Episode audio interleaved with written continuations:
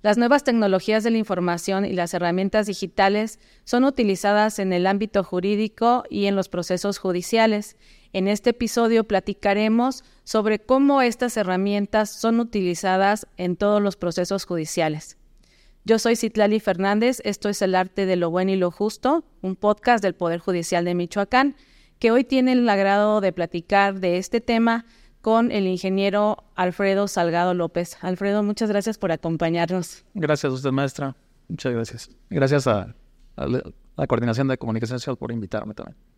Gracias, eh, Alfredo. Eh, como lo eh, comenté con ustedes, hoy platicaremos con Alfredo de este tema. Alfredo tiene ya un poco más de 20 años trabajando dentro del Poder Judicial. Eh, donde se ha desempeñado como jefe de departamento en el Instituto de la Judicatura, para posteriormente ser el director de lo que en un tiempo se denominó el Sistema Morelos y actualmente director del Centro de Desarrollo de la, Información, CEDETIC, que bien conocemos como CEDETIC. Y pues platícanos, Alfredo, cómo es que inició eh, este, esta área y qué importancia tiene para el Poder Judicial tener este, esta materia especializada en comunicaciones. Pues sí, el CEDETIC inició con un proyecto, se le llamó Proyecto Morelos en aquel entonces, fue en, el, en 1999, más o menos empezamos como en agosto, eh, y la idea era incorporar las herramientas tecnológicas y los sistemas de información al Poder Judicial. El Poder Judicial en aquel entonces tenía en su mayoría eh, los equipos de cómputo se usaban únicamente como procesadores de texto, eh, había poquitos sistemas para áreas administrativas y hasta ahí. Había todavía muchas máquinas de escribir en el Poder Judicial. Y pues la idea era incorporar todas las herramientas tecnológicas que se pudieran. Eh, inicialmente comprar equipos de cómputo, empezar a instalar redes.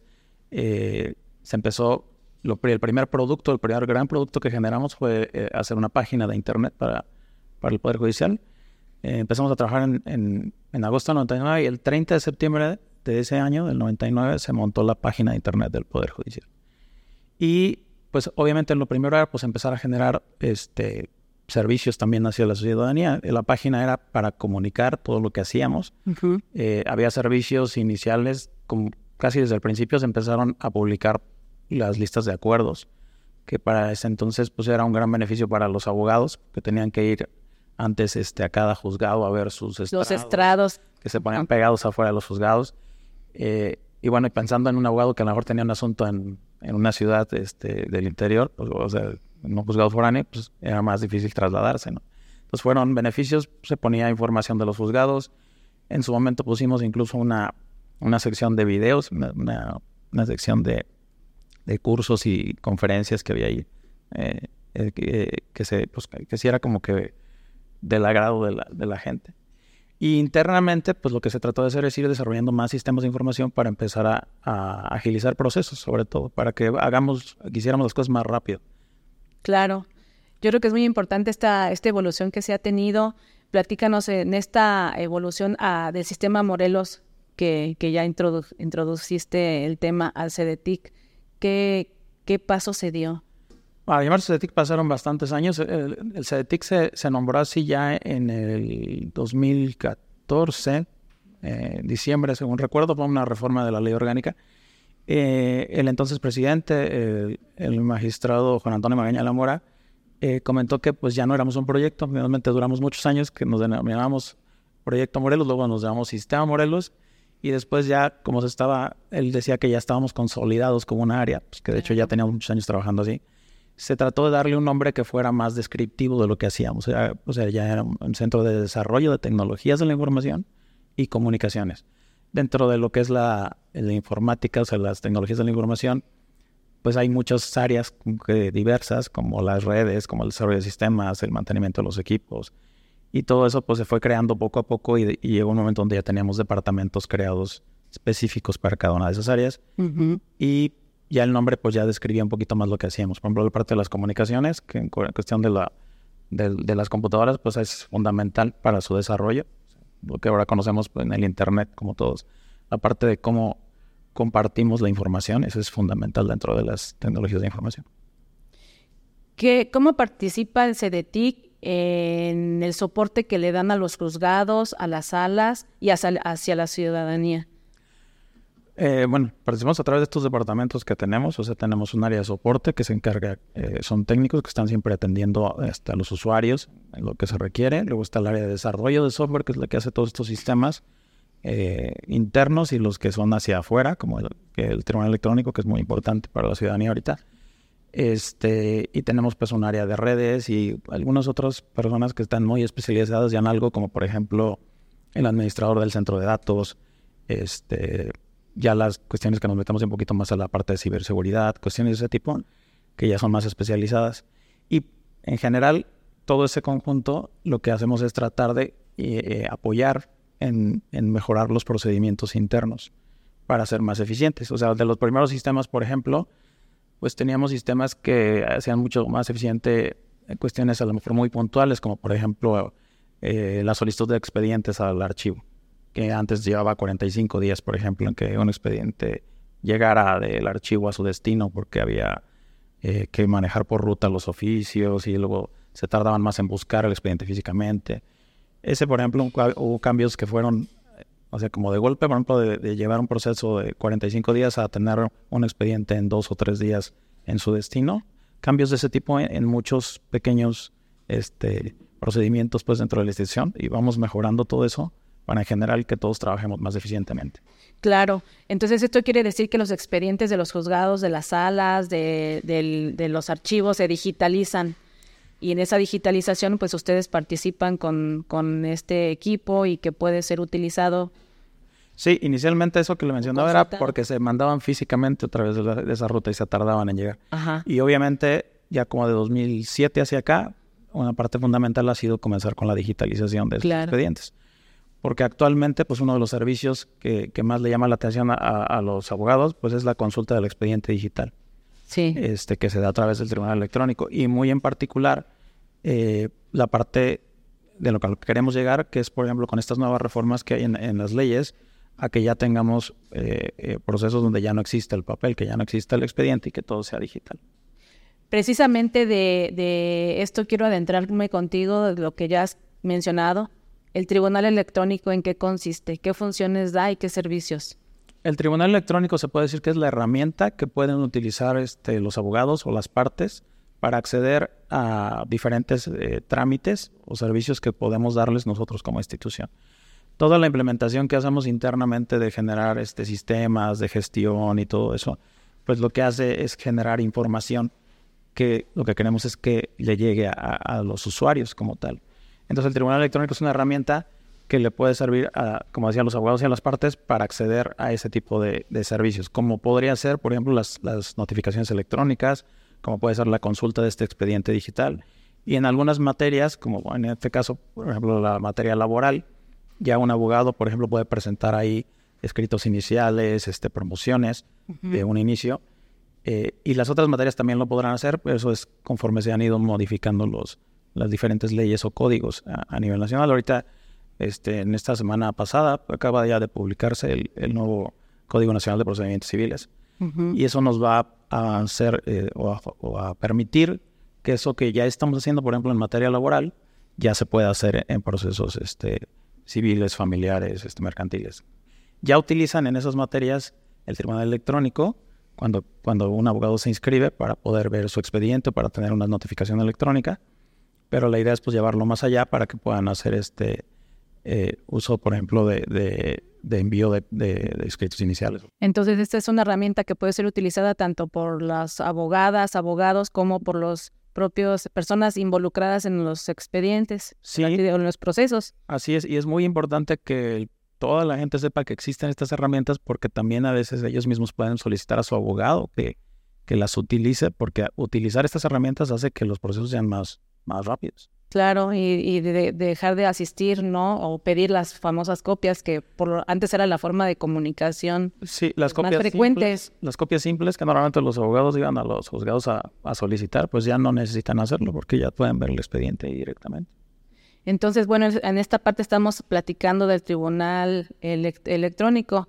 Entiendo que también hay un tribunal móvil. Platícanos de esta parte es el mismo tribunal electrónico, nada más que hemos comenzado ya a desarrollar diferentes aplicaciones para dispositivos móviles, porque precisamente para acercarnos a la ciudadanía hay mucha gente que a lo mejor no tiene mucha experiencia en manejo de computadoras, pero ya todo el mundo maneja su celular. Sí. Entonces, eh, ya, ya hay una aplicación de tribunal electrónico este, que los usuarios pueden este, utilizar y que tiene los mismos servicios que, que, que, la plataforma este, web que ven en, las, en los equipos de cómputo.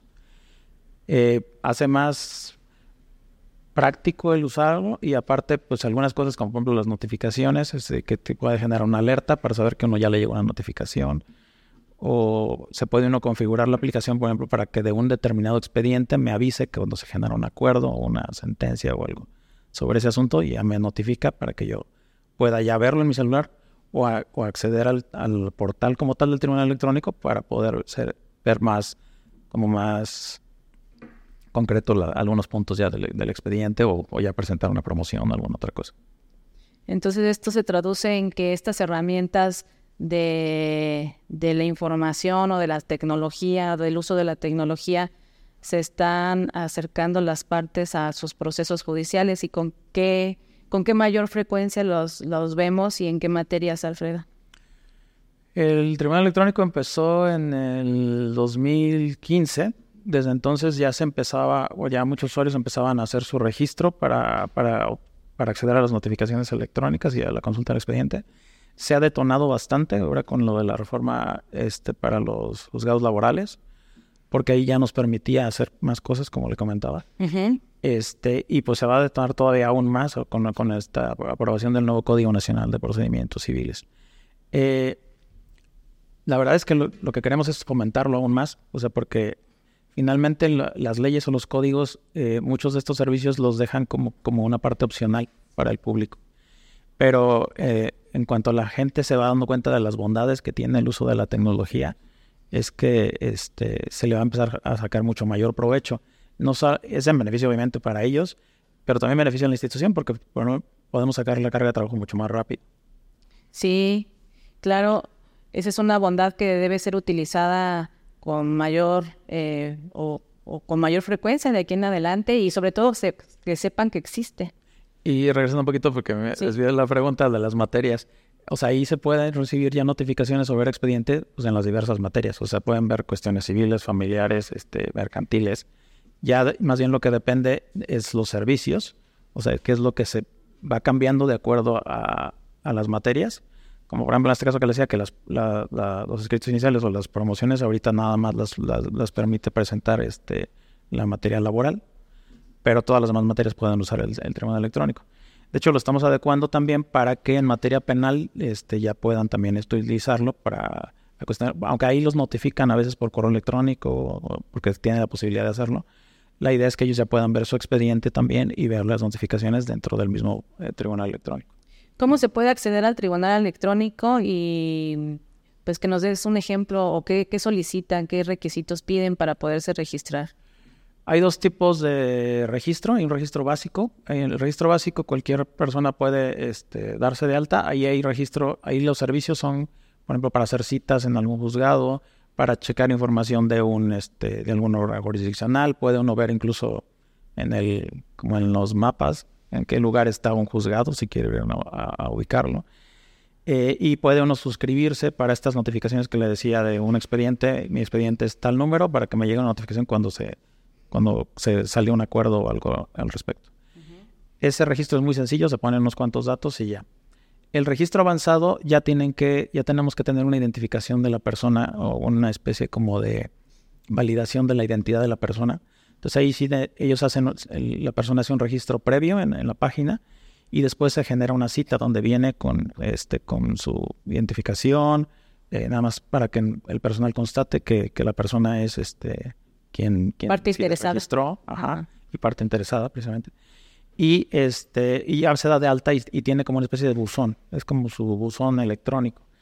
Y después ya el abogado ya puede él decidir si, lleva, por ejemplo, 20 asuntos en todo el estado, él puede decidir ya en cada juzgado o en cada órgano jurisdiccional específico si quiere ligar su asunto a su buzón electrónico. O sea, él puede optar por tener sus servicios avanzados en ciertos expedientes y no en todos, por ejemplo, de acuerdo a las necesidades que, él tenga. ¿Y este registro nada más se realiza en la ciudad de Morelia? Eh, no, tenemos este personal en los, en en las principales regiones del estado, eh, personal técnico, donde puede, este, pueden acudir también a, registrarse. Estamos también trabajando en hacer este, un registro este, que se haya más automatizado, donde podamos este, utilizar la videoconferencia para que ya no tengan que este, trasladarse. Eso esperamos que sea un servicio que podamos liberar muy pronto. Eh, y bueno, hay una cosa también importante, ya en algunas materias como en la parte de, laboral y próximamente cuando se, cuando se ya tenga el tribunal electrónico con la parte del, relacionada con el nuevo Código Nacional Civil, este, ahí ya sí se tienen que, ya se pueden presentar estos documentos, este, como les decía, promociones y eso vía electrónica, y ahí sí tienen que hacer un registro para un servicio de firma electrónica, específicamente. Eh, actualmente estamos trabajando con la FIREL, que es la, la, firma del Consejo de la Judicatura Federal, eh, y la idea es también después ir eh, añadiendo algunas otras firmas electrónicas para que para facilitarle a la ciudadanía el que pueda enviar ese tipo de documentos. ¿Cómo garantizamos a la ciudadanía la seguridad y la confidencialidad de los datos que han proporcionado en este, en este sistema electrónico. Es un tema muy como extenso y, a veces muy técnico, pero finalmente son muchos, muchos tipos de medidas y, equipos y herramientas que utilizan para, para, dar esa seguridad. Hay este, cuestiones que son desde pues, controles de acceso, por ejemplo, centro de datos pues, no puede acceder cualquier persona. Hay cuestiones de, de monitoreo, por ejemplo, tenemos equipos para eh, detección de intrusos o modeladores de tráfico, equipos especializados para ese, para ese tema. Tenemos eh, firewalls, se le llaman, eh, como barreras para, para limitar el acceso. hay otras medidas como, por ejemplo, encriptar información.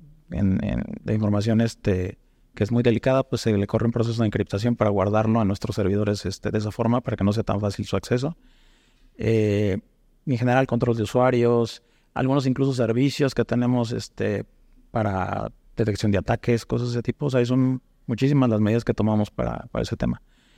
Que bueno, que son estándares internacionales y cosas de ese tipo, pero finalmente que sí son cosas que tenemos que seguir para, para asegurar que la información esté, esté segura. Entonces se puede tener la seguridad, la ciudadanía, que al hacer uso de estas, de este, de este servicio, pues tiene garantizada su seguridad y pues, la confidencialidad de sus datos. Así es, sí. Y aparte se cuida también qué tipo de datos guardamos. O sea, normalmente la información que se tiene o que se guarda en los sistemas, por ejemplo, pues no se guardan, por ejemplo, información de menores, o sea, mucha información que es, que es mejor no ni siquiera tenerla para, para tener este para tener este la seguridad de que no, no, no sea mal uso. de lo que tú sabes, la percepción que pueden tener los, los abogados o las abogadas de este tribunal electrónico eh, pues los que lo utilizan les gusta mucho. Lo que queremos es que haya más personas que lo utilizan. Este, sí hay, pues es un cambio en, el, en el uso de, o en la forma de trabajo, incluso internamente para, para el personal este, de la institución. Pero hacia afuera sí, este, sí es como de convencerlos. De hecho, tenemos un, este, creamos un área nueva que se llama el CAUS, que es el Centro de Atención a Usuarios de Software y son muchachos que están dedicados este, todo el día en atender a, la gente que se acerca a nosotros. Y ellos pues, a veces llegan a hacer su registro simple y les dicen, oye, nada más quiero preguntar esto y ellos lo sientan y les explican, les dicen, yo te ayudo, este, si no tienes Firel, nosotros te decimos, aunque nosotros no somos la institución que la otorga, pero nosotros les apoyamos en, en ver cómo, cómo la, la, solicitan, decirles qué va a pasar para que no sientan como que es algo muy difícil y ellos están este, ahí, están físicamente para atenderlos, pero también tenemos servicio por videoconferencia, tenemos también un teléfono donde ellos este, pueden, este, pueden llamarnos y ellos los atienden también. Esa área, la, idea es decir, que, ella, que vaya creciendo un poco conforme se van solicitando más su servicio, pero nos ha dado muy buen resultado. Tenemos más de mil este, eh, abogados que hemos atendido en, en, lo que va del año. Este, pero sobre todo las, las, impresiones de los abogados que se acercan son muy buenas. O sea, entran con nosotros, nos dicen, nos dicen felicidades, muy bien la atención y, y se van animando a usar las herramientas. Porque no les da miedo. no, es complicado. es como entrar a un correo electrónico. O sea, tienes tu usuario, tu contraseña y ya después puedes ver tu información. ¿Tú, tú pensarías entonces que el Poder Judicial eh, se está, está aplicando la llamada justicia digital? Sí, sí, claro. Estamos, este, pues desde hace, desde que iniciamos en hemos tenido como que casos de éxito y hemos tratado de estar a la vanguardia en lo que podemos en, la implementación de las tecnologías. Y este y conforme nos han ido permitiendo las leyes y los códigos dar este tipo de servicios, pues lo hemos tratado de hacer lo más pronto que podemos. Pues muchísimas gracias, Alfredo. Eh, ¿Algún mensaje, una invitación que quieras realizar al público, además de agregarnos el teléfono? Eh, pues invitar a, los abogados, invitar a las partes a que, a que se acerquen con nosotros eh, a este caos que les comento, pero finalmente a, la institución en general para que puedan obtener este tipo de, facilidades para, para, llevar a cabo sus asuntos. Y no solo son los abogados, como decía, las partes es importante que conozcan los servicios a lo mejor un abogado no, no es tan tecnólogo y no le gusta mucho el servicio, pero si la persona que está llevando su asunto sabe que existe esta herramienta, la misma persona o las partes le pueden pedir a sus abogados que utilicen el servicio, porque les va a hacer que sus, que sus asuntos vayan más rápido, que sus notificaciones les lleguen en el momento, que ellos mismos puedan ver su expediente para ir dándole seguimiento del, asunto, etc. El teléfono del CAUS es el 4433 22 3460 ahí nos pueden contactar. Pues muchísimas gracias, muchísimas gracias Alfredo. Invitamos a la ciudadanía a hacer uso de estas herramientas digitales y tecnologías de la información para agilizar todos sus trámites. Recuerden que nos pueden encontrar a través de YouTube y de Facebook, donde también pueden dejar sus comentarios. Eh, nos pueden escuchar en las plataformas de Spotify, Apple Podcast y Amazon Music. Esto fue El arte de lo bueno y lo justo, un podcast del Poder Judicial de Michoacán.